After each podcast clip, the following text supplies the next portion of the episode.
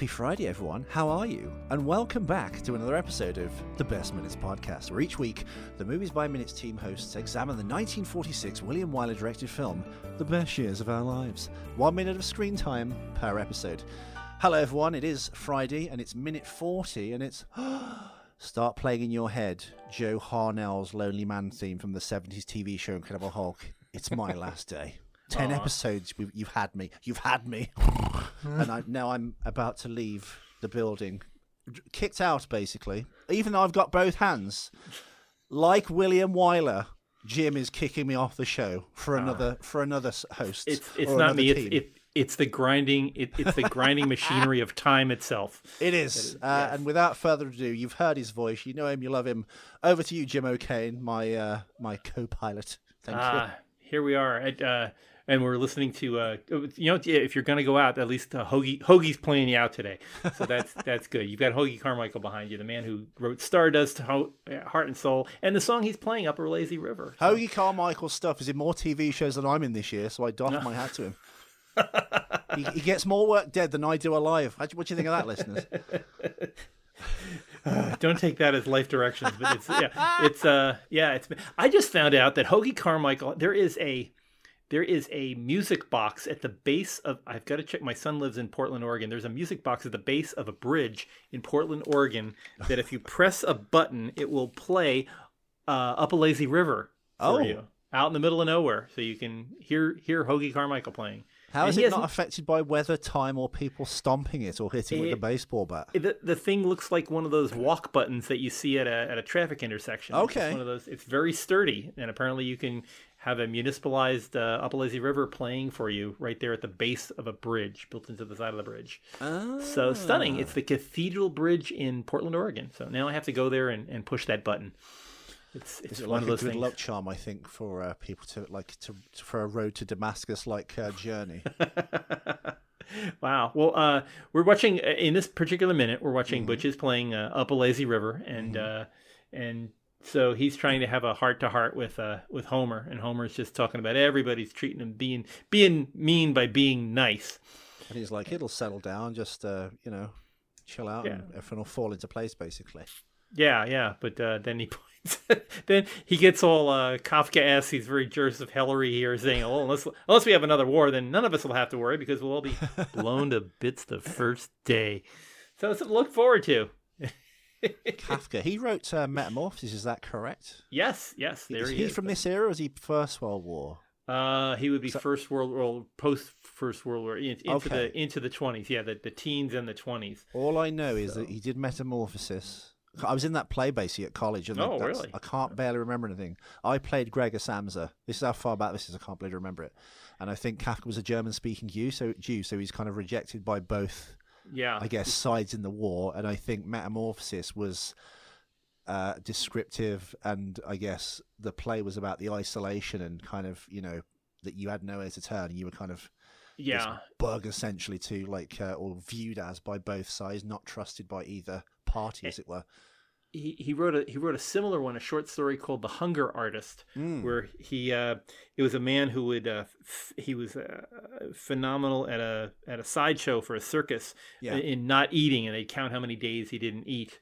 And uh, he he eventually was breaking his old records by by weeks and weeks, and he would get he was up to hundred days and 130 days, and uh, his his part in the circus became less interesting as he just got weaker and weaker, and uh, eventually people stopped noticing that he was there anymore, and he dies. and uh, after after a while, the circus is like, "Oh, we've got an empty cage," and they they clean it all out and put a hungry tiger in instead, and the the, the story ends with the tiger pacing back and forth, showing you the futility of man trying to show how bad he has it. So, uh, inter- but and that was supposed to be a reflection of nobody was noticing noticing his work as he was writing. Yeah. Um, Yeah, I couldn't get my head around. I was like, "Oh, the part going to be turned into a bug." This is like because I was so obsessed with special effects. This is how it, like because we also did the Elephant Man and I played John Ah. Eric. I was like, "Oh, I'm going to get Wow. a big rubber head and a, like a big club arm and foot."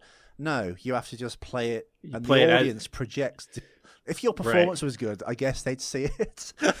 yeah, yeah. You just have to But be really good expect- yeah, I was expecting production design, special effects. It's like no, idiot. no, no, no John Hurt for you. that. You yeah, contort your body the same with metamorphosis you do with John Merrick. You convey to the audience your disability or your existential dread as you turn into a cockroach with your physicality. I don't think I pulled it off in hindsight, but hey, I'm honest. Uh, there there is a movie that I haven't seen yet. It's I believe it's with Richard E. Grant. It's uh oh no, Peter Capaldi's in it. It's uh Fran- Franz Kafka's It's a Wonderful Life. and I haven't seen it. It's just the title the title threatens me saying I just need it's a it's a comedy and it was it was actually written and directed. Oh, it was Rich. I, I stand corrected. I, I I was right about this. It was written and directed by Peter Capaldi and it starred Richard E. Grant as Oh. Franz Kafka and co-stars Ken Stott. Okay, well that's good casting. I could see Richard E. Grant doing his like crazed with R- Richard E. Grantness. I think uh, what's his name? Tim Roth played Gregor Samsa, and I think a teleplay of uh, Metamorphosis as well. So Ah, yeah, wow. Yeah, it's uh which is probably Anyway, on YouTube, I'd imagine.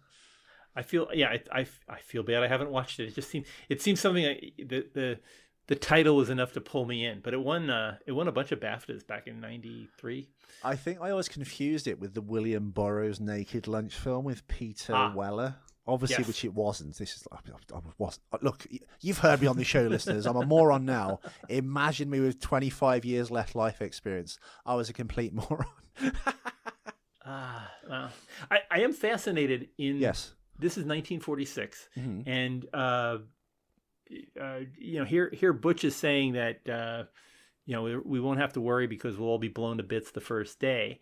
Um, he is already assuming that other people in the world will have the atomic bomb. In 1946, the only people that we knew was the United States of America that had the atomic bomb.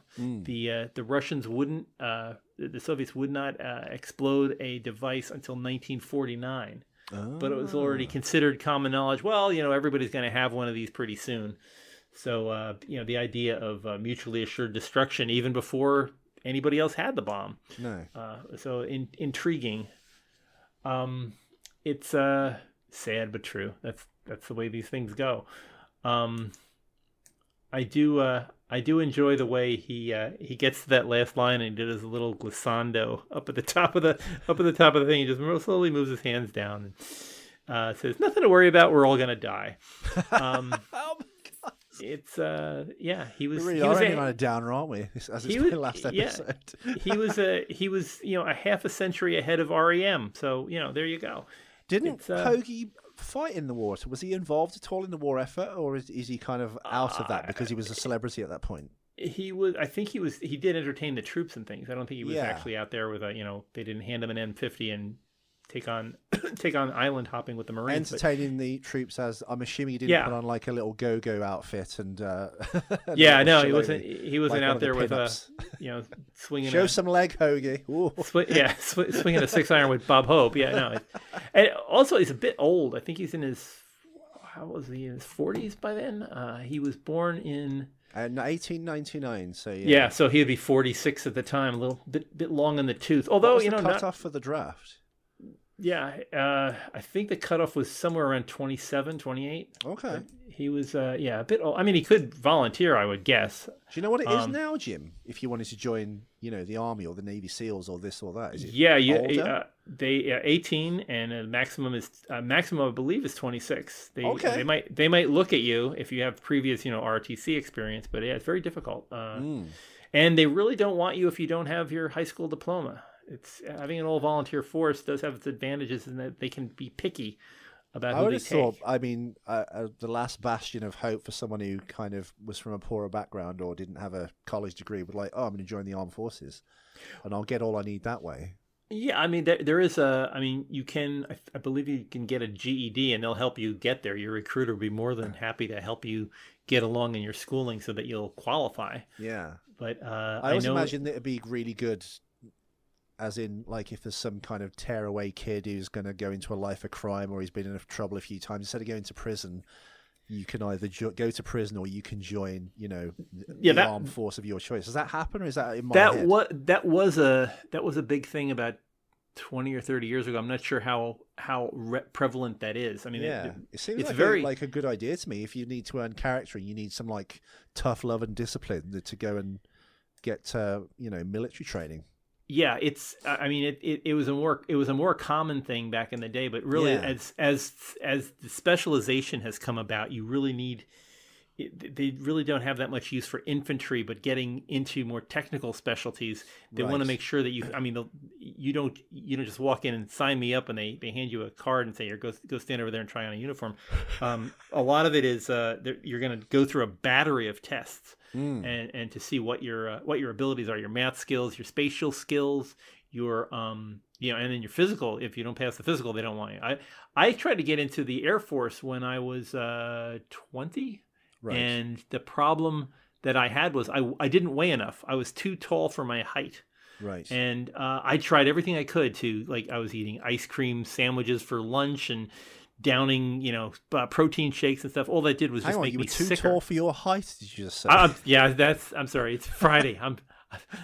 I've been here forever. No, I've been too tall for my weight. Excuse me. Yes, okay. I. Uh, I was at. Uh, I was. I was six foot three and I weighed 127 pounds. So it was He was just uh, beanpole. a little bit. Yeah, yeah. They could have been using me as barbed wire. Uh, so uh, that was my only. Yeah, my only job. But uh, Played a Skeksis in the Dark Crystal. Yeah, it was it was pretty pretty horrifying. Um, the uh, I, I was uh, one of the yeah one of the ETs at the end of uh, Close Encounters. The uh, yeah, the, the big mommy one with the arms. yeah, so the big long arms. That was pretty much me. I, I just looked like uh, I looked like a stationary crane. You know. So is that why you went into aerospace? Because you were like air, like aviation anyway, and it was another way of being no, of I? I don't think so. It was mostly just because it was there, and I knew I knew about aerospace. I mean, I, I studied a lot about it and took math courses and things. But I had really good spatial relationships. I took a test in uh, in the for the Air Force Hmm. where you had to figure out whether some whether a plane is coming at you, is it above you or below you, and you had to fill it out within like thirty seconds. And I banged through it, and the guy said, "Are you done?" I said, "Yeah, I'm done." He's like, "Oh, it's great." So uh, I did okay on the test. It's just physically I wasn't able to. Is the uh, height a factor as well? Because you have to be quite small to get into some of those like uh, well yeah, combat if planes. I oh yeah, if you're in yeah if you're in fighter planes, you can't be over six feet. So I, I, I always felt bad that I couldn't be an astronaut. That I was too tall to be an astronaut. And then, uh, of course, after you know when the shuttle came about, you could be an astronaut. You could be any just about any height.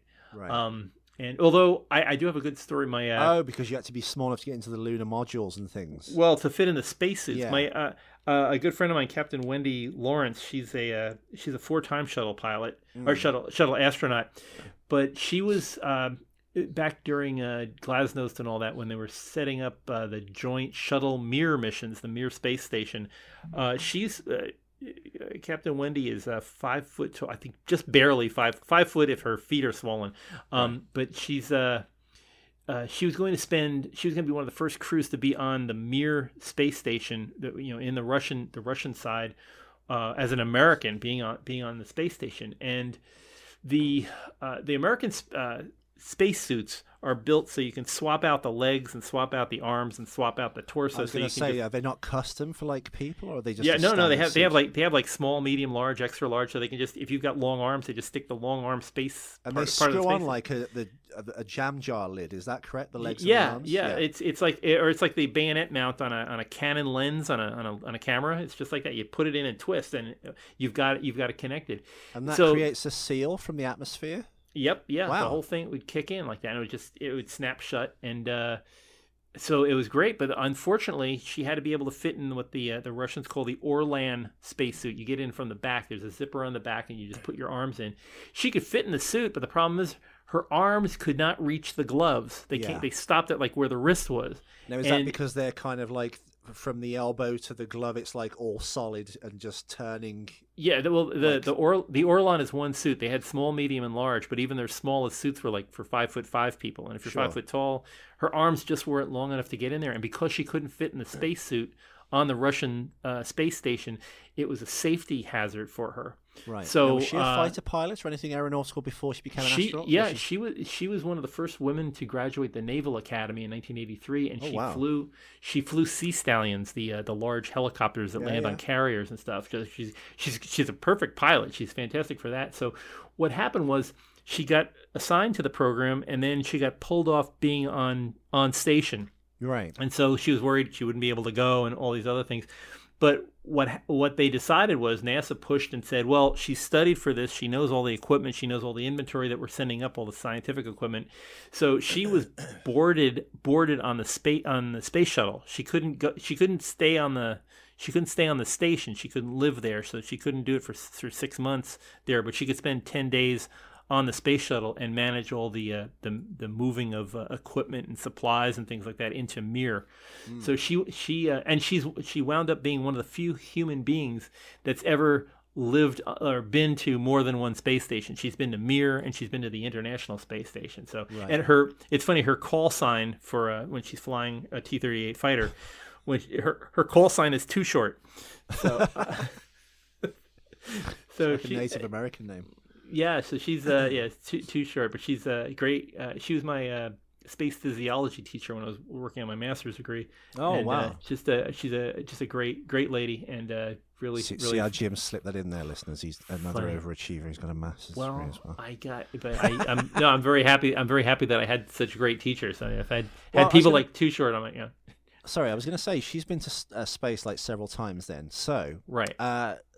Uh, I know astronauts say they're, they're different when they come back from space. It's quite some existential thing they go through when you've seen the Earth from that distance. Then you come back, and they're forever changed. Has she discussed with you anything like that, or is it a is it oh, could all be argued a form of PTSD as well, trying to reassimilate back? Well, uh, sh- yeah. from what from what I understood from her is that she said that you got you didn't realize how well like when you um, when you live in a neighborhood, you know everything everything that goes on in the neighborhood. You know, you, oh, they've put in a new petrol station down the corner, or there, Yeah. there's a there's a you know they've changed out the traffic lights or things like that. You notice that. She said when you're when you're in space, she said you start noticing that about the whole planet. You know, you know, you look down and go, oh, there's, you know, and, and even if it's even if it's not north south, if it's upside down and stuff, you look out the window and say, oh, there's um, you know, there's Uzbekistan, there's uh, there's New Zealand, there's Yeah. uh, northern Canada, and you spot these things, but it becomes your entire the entire planet becomes your backyard. It becomes your neighborhood, and you become very Yeah. familiar with the entire planet. So she said that changed in her when she looks at a globe. She knows all those places because she's been over them and seen them. Uh, you know, while she's sitting there eating, you know, eating her tang or whatever. Um, so uh, you know, it, it, it it's that's that's the the cosmic perspective that I've heard, heard from a couple of Yeah. astronauts that you you feel very much at home with the entire planet. So yeah. um, intriguing thoughts. Uh, it's just uh, I was going to say uh, before we jump off this and go back to Hoagy and uh, uh, Harold, uh, do ever love affairs ever occur in these like space station, space shuttle situations, or is that verboten? There's uh, Not there's to lower lot- the tone of the show, but how there- would anyone actually pull that kind of stuff off? Well, you can't, could uh, there are there are lots of married there are lots of married astronaut couples now.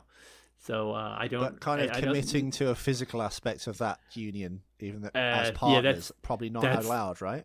That's all it's it's well it's difficult since everybody's in zero gravity and so Yeah. you kind of like uh, action and reaction would make it very difficult to uh Not the kind of hang- to thrust you need inside the station, at least. yeah it's it's not a it's not an easy thing to accomplish so No, i I don't can imagine. mean it, it may have been accomplished but we'll never we'll probably never know or unless you join the astronaut corps you'll find out That's in I the don't- blacked out redacted documents that we don't talk about. yes yes it's all it's all buried in a buried in a salt mine next to all these old copies of this movie So Um, back to the clip, Jim. I was going to Yeah. say, uh, you've put because you're a genius. Uh, Butch is playing a glissandro. Is that Glissando, what, yeah, that- yeah, that- what is that? that- that that uh, it, it's basically it's just a slide up and down the. He's he's playing a, a motion. It's moving his notes down the uh, down the keyboard. Well, I should say he's that's what it says in the script. He's supposed to be playing a, a glissando, but he doesn't really do that. He's it's a it's a kind of a, a going down the so keyboard. it's a descent with my ham-fisted description. Yeah, again, it's supposed to be like a just running your thumb down the white keys on a keyboard. But what uh, Hoagy did instead of playing a glissando was he played his own Hoagy style end to uh, up a lazy river. Here, I'll play it right now. That's what it sounds like. Do you think Hoagy had any input, or was this kind of like, oh, as we're discussing this scene, uh, William Wyler, the director, I think you know this is this particular song or tune or this descent will help the emotion of the scene theoretically, as you discussed in the last episode, Jim, kind of calming, uh, you know, Yeah, I, Harold. I think Homer, I. I I think he you know I I think the uh, the director and you know and the, the screenwriter Robert Sherwood probably sat down with uh, Hoagy and said, "Here's what we're going to want out of the scene. So if you could play something, and and of course since uh, since Hoagy is getting uh, ASCAP royalties on uh, Lazy River, he just sure I'll play it any way you want. That's fine. You know, so every time you show this movie, I'm going to get a nickel. So it's better than a jukebox. Well, as, Um, as, as I said before, he's still getting nickels now because they're using so many of his songs in uh, modern television shows. Yeah, so the estate is doing quite well. Um, I was going to say, just- speaking on PTSD in real life, and I guess in this movie, which is what they're talking about, uh, Homer's malady or Harold's in real life. Uh, this guy's lost his hands. Uh, is there a commonality between amputees of the mental anguish, or do you not get that when you know Uh, you lose something like a limb, if not both, or these poor people that are like quadruple amputees, they've got no arms or legs? It would be a fascinating topic. I'm not. Sure. I'm Yeah. assuming that. I'm assuming like that those movie, phantom pains people say when they oh I can still feel my hands even though they're not there and stuff and etc and like oh, I've got like uh, my hands I feel like my hands on fire I've got this terrible pain in my hand but there's no actual hand foot leg there etc Yeah, I mean, I'm, I'm assuming that that, that, that that's uh, you know that, that is a common. Yeah. It's been talked about in everything from like the Red Badge of Courage and stuff like that. If you want to go back to, to older books, that's a, that that was a common feeling.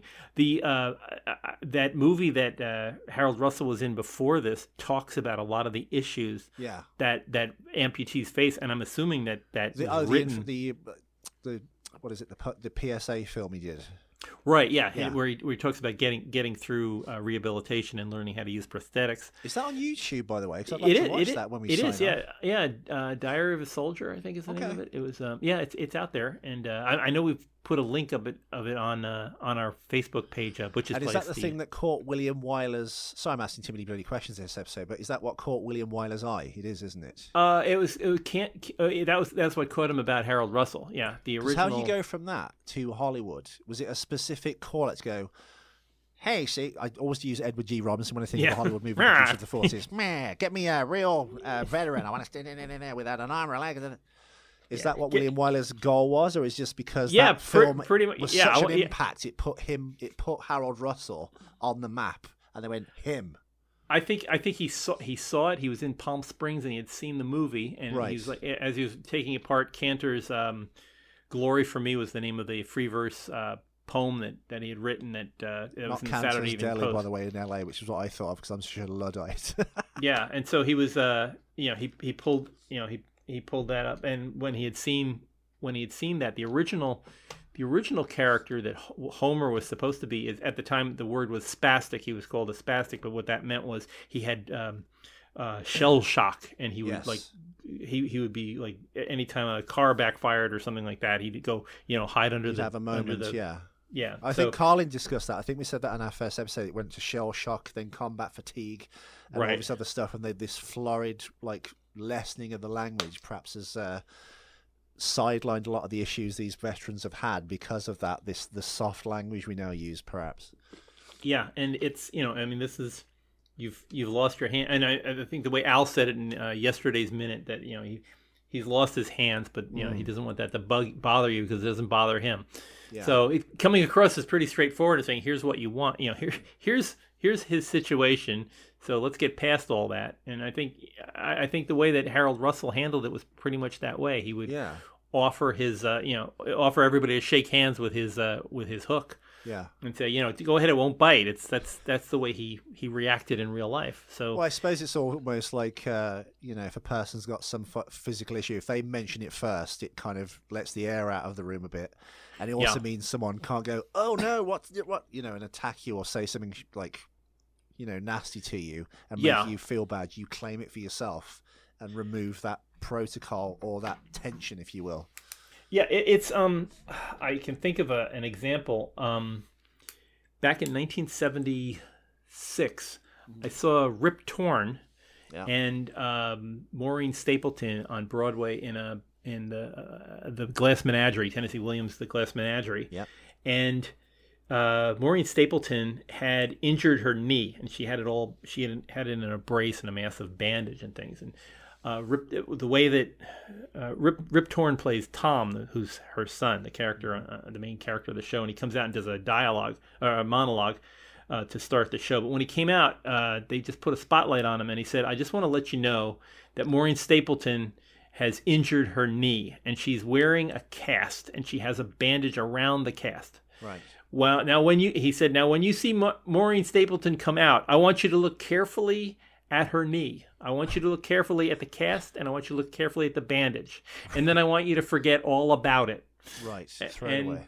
sure sure enough that you know i mean she came out everybody was like oh yeah she's got her she's got her cast on and you know it- it- three minutes later you had forgotten completely that she was in a cast and she she actually since she was playing the mother and the mother was elderly she actually used it to play on her um you know her, her the problems going on in her life she kind of leaned into the limp so Right. uh, and, and from what I understand, that's uh, uh, Ricardo Montalban did the same thing. Ricardo Montalban was injured many years ago during a western. He injured his uh, he injured his hip, and uh, he had a hard time walking in a straight line. He, he had a hard time getting around. So a lot of times when he you see him in later movies, How did you injure his hip? uh, I don't know the name of the movie that where he injured his hip, but he he did injure it, and as a result, when you see when you see him, he's usually stationary in a in a movie. And now I've, I'm sorry if I've ruined all Ricardo Montalban movies for you, but he's mostly stationary whenever he appears on screen. Yes, Wrath of Khan. I'm thinking of. He's still Yeah, got a well- spectacular well, in- chest. You could bounce bullets off there. yeah, in in, uh, in Wrath of Khan, he used that. He used his hip as having a hard time getting around. So after he's been, you know, the Uh, injury he sustained on Ceti Alpha Six as a younger man, I assume, yeah, he those brain he- bugs. He yeah he he came he came out uh, at the at the end of this movie. He's dragging himself around the movie uh, uh, around the set of the wrecked ship that he's on, and if if you watch him, he is limping, but it's like that's his natural limp. But he's not having a He's problem. made it he's part of the character. yeah he made it he made it into the con character. So it's interesting how people can use a disability as Harold Russell does here in uh in selling his character better. performance. Yeah, yeah. It's just it's just great. It's just fascinating that he went from literally a, a, a PSA to again. I Yeah. keep coming back to this. My head explodes that he did that. You you got to start auditioning for more PSAs. That's the trick. Exactly right. I'm I'm putting my hands in a uh, in a lathe tomorrow. I'm gonna start doing PSAs. I was gonna say, Jim, uh, the the playbill that you mentioned, I've just sent you a link to it. Perhaps you can put it on the uh, the listeners page uh, when this episode of obviously out. But uh, it was 1975, and you are right. Maureen Stapleton, uh, Rip Torn, he directed it as well, I believe. Yes. Fascinating. Yeah, you um, saw Pam- that. We're on Broadway. Yeah, I saw that on Broadway. bro. Yeah, Yeah. it was uh, a long, long time ago. Yes. I, and I, we're going far afield, but yeah, I had. Uh, I I went to high school in uh, Westchester County, New York, where, near the X Men, and uh, they near Doctor Doctor Xavier's. Uh, the, I, I I went to school there, and we had a uh, there was a pond, an ice pond, behind the school, and they would let us skate at uh, lunchtime. You, if you brought your skates in with you, you go skating on the pond. Yeah. And I went out skating, and I was skating backwards, and I fell over. I, I tripped over a girl who was tying her skates out in the middle of the the, the ice. And For some reason, she just yeah. But I, I fell I fell over, and I landed on my wrist, Oh. and it turned out I had broken my wrist and didn't know it. I went to see the school nurse, and she said, "Oh, it's just a bruise. Don't worry about it." And so this is, I uh, this is the 1940s health regulations again. yeah, it's like, shouldn't I get an X-ray? Nah, you'll be fine. Have a So- cigarette, son. You'll be fine. yeah, rub some nicotine on it. Yeah. So it. So anyway, I went to I went to we went to Broadway the next day. It was like it's January of 1976 was when I saw this, and uh, the uh, uh, I saw I sat while while Maureen Stapleton was nursing an injured uh, knee. I was sitting there holding onto my broken wrist without even knowing it was. I thought, wow, this is really sore. So two days later, I wound up going to the hospital and getting a getting a cast done. But it was just like, oh, okay, you know. Um, but that was that's my my two memories of Rip Rip Torn explaining Maureen Stapleton. Well, That story was sit- meant to end is she became your wife, but I guess it. Yeah. No. Oh well. no, she's out there somewhere. I, I, don't know broke what. my what- wrist, Ethan. But thank you for trying to make uh, Yeah. No, it sounds good. yeah. reality Uh, all the more sweet. making yeah making lemonade. That's the way it is. Yeah. So it, it didn't didn't play out, but oh well. Um, well, I don't anyway, think we've gone too far afield, by the way. I mean, we were talking about amputees, which is what Harold uh, Yeah. Russell obviously is. So yeah, yeah, I, I I I had a strong feeling in my wrist. I can identify with with Homer's pain, but not you know. Um. what's Wow, the but- badge on Harold's chest? Not just his Uh, military insignia, which we can get to, but he's got a single badge. Cam, the nearest shoulder yeah, to, nearest yes, that's that is known as the ruptured duck. That is the uh, uh, honorable discharge. That's a uh, that means he's discharged from the military service, and uh, we'll see that later on in um, uh, when when Fred confronts the uh, his the his wife's other paramour. His other par- the other paramour is wearing a ruptured duck, so he's a fellow ex-serviceman. Now you can get that from is it just injuries that would get you this uh, badge, as it were? Oh no, no! It's as long as you weren't um, court-martialed and drummed out of the service, you would get that on your uh, once you left this once you left military service. That, what that, instances, uh, for a moron like me, as an example, could you have to be honorably discharged? Would it be a, uh, your wife dying or a, a, child being born? Like, let's say your wife died in childbirth. Yeah, yeah, the, yeah. The only the only the only honor I mean honorable discharge means that your military service is at an end. You don't need to, you know, and you you haven't done anything to dis, uh, discredit your uniform. Disgrace so, the uniform, yes. Yeah, the, as long as you weren't like one of the dirty dozen or you're, you know, going to that thing. It's it's generally as long as you uh, were acceptably relieved of your um, your service, you, have discharged your service, you get out. So could Harold Russell have rejoined the services after this, even without their hands, or uh, that uh, probably not. There, uh, they really didn't go in for amputations big back then. I mean, it, it, it kind of disappeared after as World War One came about. They really didn't want you around if you were an amputee. You'd imagine uh, he'd become the poster boy for the military again after being in this, this big film. It's a bit like everyone goes, you know, the, the people joining the Air Force when Top Gun came out because it put them on the map. You'd, you'd imagine kind of the military would perhaps use Harold for you know various not propaganda as such. Yeah, well, yeah, bond, you know, U.S. bond drives. Yes. Okay. Yeah. Um. Yeah, it's um, it, it's uh, it's difficult. Uh, so if you if you lost your limb. The way I'm understanding this, uh, at least from what I'm reading, uh, the, the way that the military is running it, right. only soldiers who lost their limbs while in the service and regain their abilities in a wounded warrior battalion can reenlist. Right. Okay. Um, so you you can uh, now what what they can do if you if you don't if the the national service won't accept you, you can you can join a state militia like the National Guard. So you you might be able to join the you know the Texas State Guard and right uh, direct traffic or something. So it's um. Did you see you know, actual action, uh, Harold? No, he was a tra- he he was a trainer. He he was train he was training in North Carolina. Right. And uh, he lost his hands on D-Day. That you know, while everybody else was invading Normandy, he was explaining how to use munitions and unfortunately, one of the munitions he picked up uh, you know, caught a spark and blew up in it, blew sure. up in his hands. He joined after but, Pearl Harbor, though, didn't he? Is that my understanding? Yeah, yeah, he was he was an early one in. That was his. And uh, did he have any actual damage to his torso or legs because this thing going off? I, I don't know. Yeah. I, I, don't know the the extent. I mean, I know it went his off. His face his is okay. He's he's like you know, his face is perfect. Yeah, yeah, yeah. No, it didn't uh didn't affect him there. So it's yeah. uh yeah, just it's just tragic, and he does seem like uh, he does seem like a good in- instructor. He seems like a great. I, I, think he'd be able to convey stuff easily to people. Yeah, and, and as as his later career as a spokesman for um, the disabled American veterans, you know, being president of that, he obviously had to do a lot of speaking tours. So uh, yeah, it's just uh, it's just it's just, it, it's a shame that he didn't get to have the career he could have had um, just because William Wyler thought nobody wants to see an amputee on the screen. I still can't believe that. Like, Thanks, kid. Yeah. Now get out of here with your Oscars. Yeah, yeah. It's like, you know, Scotty got the job and he was missing a finger that he lost on D Day, just like Harold Russell. So, yeah, um, yeah but it's like you said, I'm sure they could have, you know, slotted him into various other uh, you know things. He could have been in sci-fi or something. I mean, that sounds a bit grim, but uh, there, would certainly be work for him. I'd imagine. Yeah, and after winning an Oscar, it's just like I, again, we said this before, two episodes back, was it? The studios would be falling over themselves to put this guy in things. I think because of, I'm sure the Oscar win is does you know a thing, as big a thing, probably even bigger than I would imagine. Jim, so oh, he won an Oscar. Let's get, let's get him in a movie.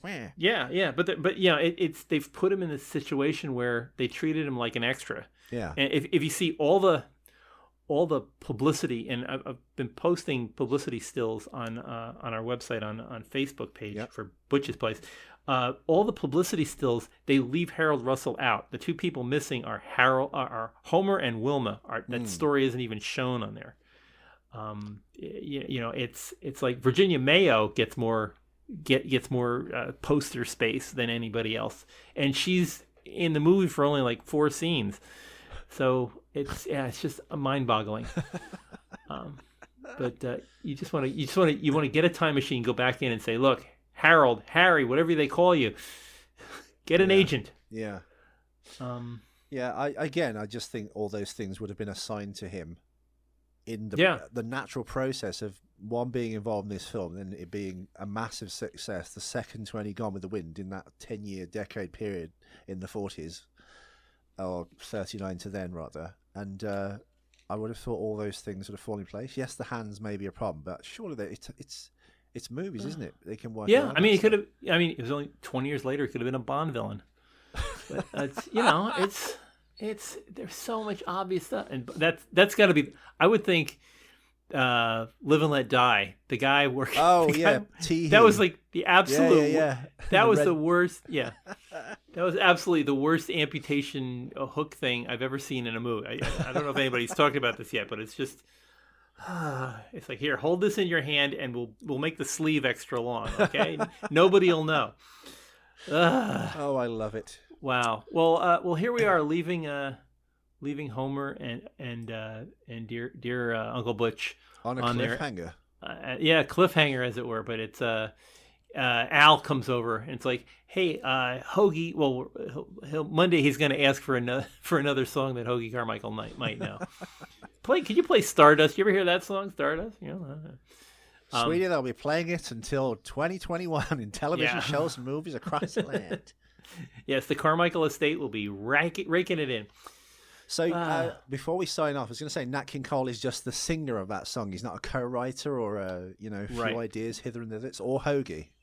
Hoagy. Hoagy is the songwriter Damn, there. The, the fascinating. lyric, the lyrics are just amazing. It's I need so. to Google if Nat King Cole wrote some of his own songs. Now I'm sure he did, but uh, Yeah. I'll look nonetheless.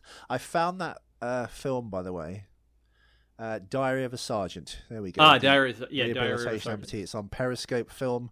If you type in listeners, go on YouTube. If you don't want to go on, or you, it's on. You just said it's on uh, Butcher's Place, right, on Facebook. Right. Yeah, we have There we have the go. link up there, and I'll Yeah. I'll, po- I'll repost it for uh, for a minute forty here just to make scroll sure down, sees it again. or scroll up, and you'll see it. Diary of a Sergeant. It's called World War Two Rehabilitation. Rehabil- oh God, I'm doing it again. Rehabilitation. My tongue's been amputated. I'm sorry. Rehabilitation of an amputee.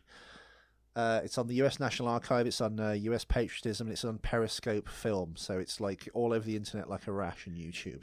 Yeah, and if you watch that, you'll have seen two thirds of uh, of Harold Russell's uh, film uh, filmography. Oh with, God! with, with his third one being, if you haven't seen Inside Moves, that's Inside Moves with. uh, oh, he's John- in that. He's in that. He's one of the bar, one of the guys at the bar, the denizens of the bar. Now, as I'm as my gift, do you know any information on Inside Moves, why it's in there, or uh, who brought him back and why? Because I do his not- amp- is is I, I, I do not know other than somebody must somebody must love uh, the best years of our lives to get him on. I remember it- now. You said this when we first started this uh, this journey ten episodes ago. It's uh, John Savage, isn't it? John Savage. That's right. I keep thinking Jon Voight. No, the other the other blonde guy. Yeah, Or c- is that coming home? I mean, it's a similar thing, isn't it? The Jon Voight one. yeah, that that's Yeah. true. Yes, um, but it's yeah, it's uh, I mean, it's about a bunch of guys who are disabled vets who talk to a guy who tried to commit suicide and failed and wound up uh, being paral- partially paralyzed. Yeah. Um, but David interesting- Morse is in it. Uh, an interesting movie. I, I don't. I haven't seen it in 20 years, but it. Uh, I'm sure it still holds up. Very good film. If you get to, I, these are all these films that I wonder why they don't show up all the time. Uh, Inside Moves is just a, a very intriguing film. Yeah, well, Um, I was having and- this discussion with my friend. It's just like there's so much content now and so many avenues for new things and all this new stuff coming out constantly, constantly.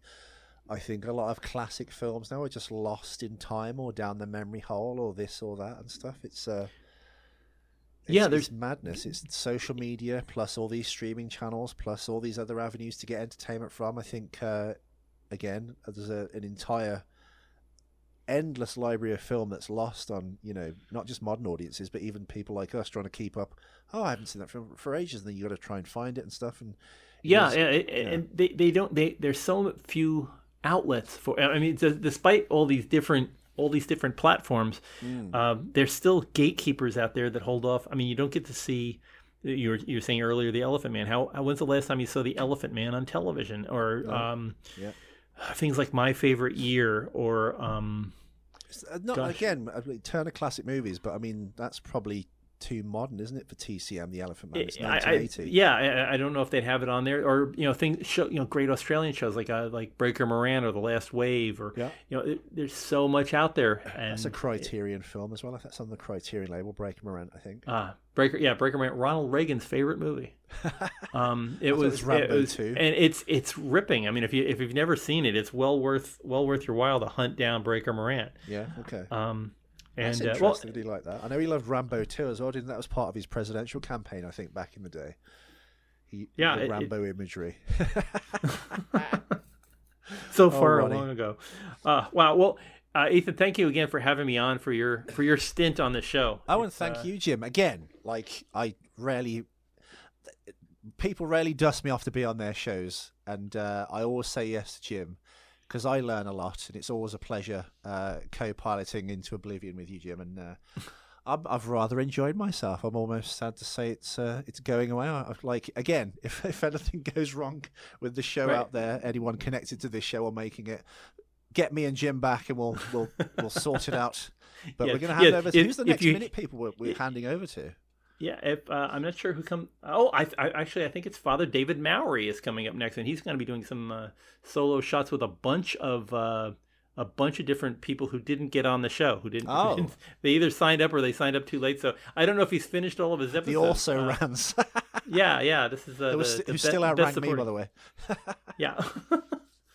so uh, yeah, Father Father David Maury will be joining us uh, next uh, next uh, week for uh, for us, but uh, we're, we'll be we'll be pausing here. Uh, one thing we didn't get to ask, if uh, we hardly ever ask for this, but if you could go out and subscribe and s- all the things that people tell you to do when you're when, when you're trying to get a show going, uh, if you could leave a, a five star review or you know write something down on our on our Apple Podcast version of the show out for the best minutes.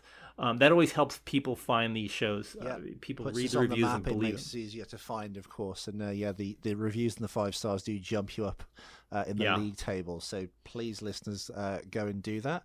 Now, you can find this show, among others, on uh, Apple Podcasts, Spotify, Google Play, and the main site, thebestminutes.com. Uh, the best minute, not best minutes, thebestminutes.com. If you want to discuss anything we've talked about in this show or the past 10, or berate me for being an awful co-host. I don't blame you. Thank you. Uh, you can discuss all that stuff at Butcher's Place, the best years of our lives listeners cafe, uh, which is on YouTube and of course Twitter, or again, as I said, at thebestminutes.com. And lastly but not leastly, uh, if you've enjoyed this show, you can find me obviously on the Two Minute Terminator on YouTube, which I did uh, five Terminator films.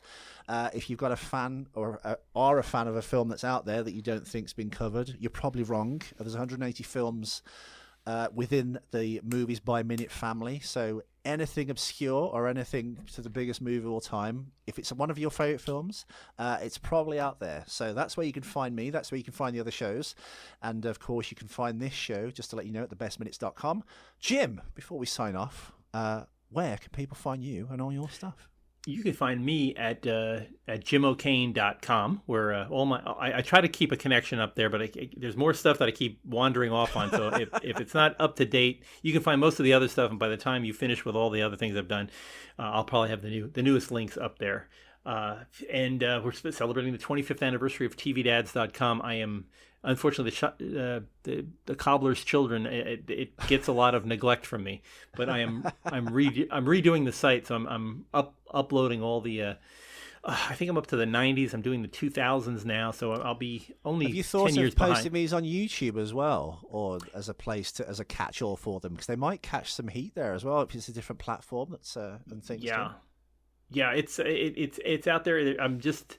I, like the I- old Aykroyd interview and stuff like that. yeah, I've got to I've got to find um I've got to find time to sit down and get it all sorted out. But after after I finish this silly project, that's that's my next thing for the summer is just get get that all all out of the way. That'll So be a holiday for Jim, by the way.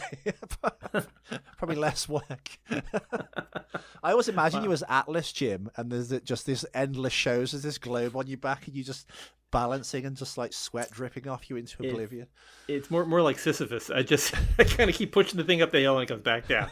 It's it's always it's always something like uh, Kill By the way, used to our shows record long compared to the others? Because we always say kind of, oh, we'll go for 15 or 20 minutes, and we always end up going 40, 35. This is 45.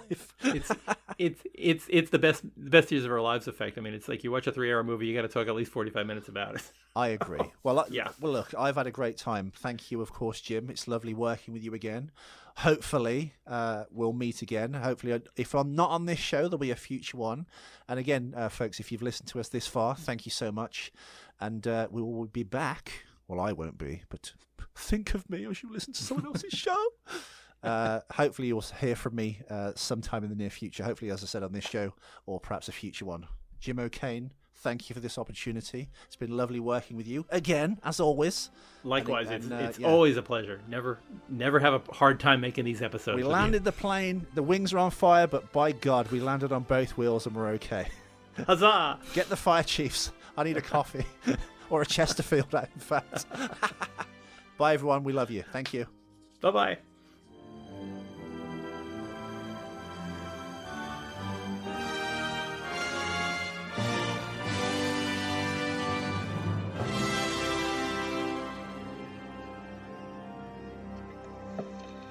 Joe, you better hurry up out there because she's taking off soon. Right, thanks. Come on, Taylor.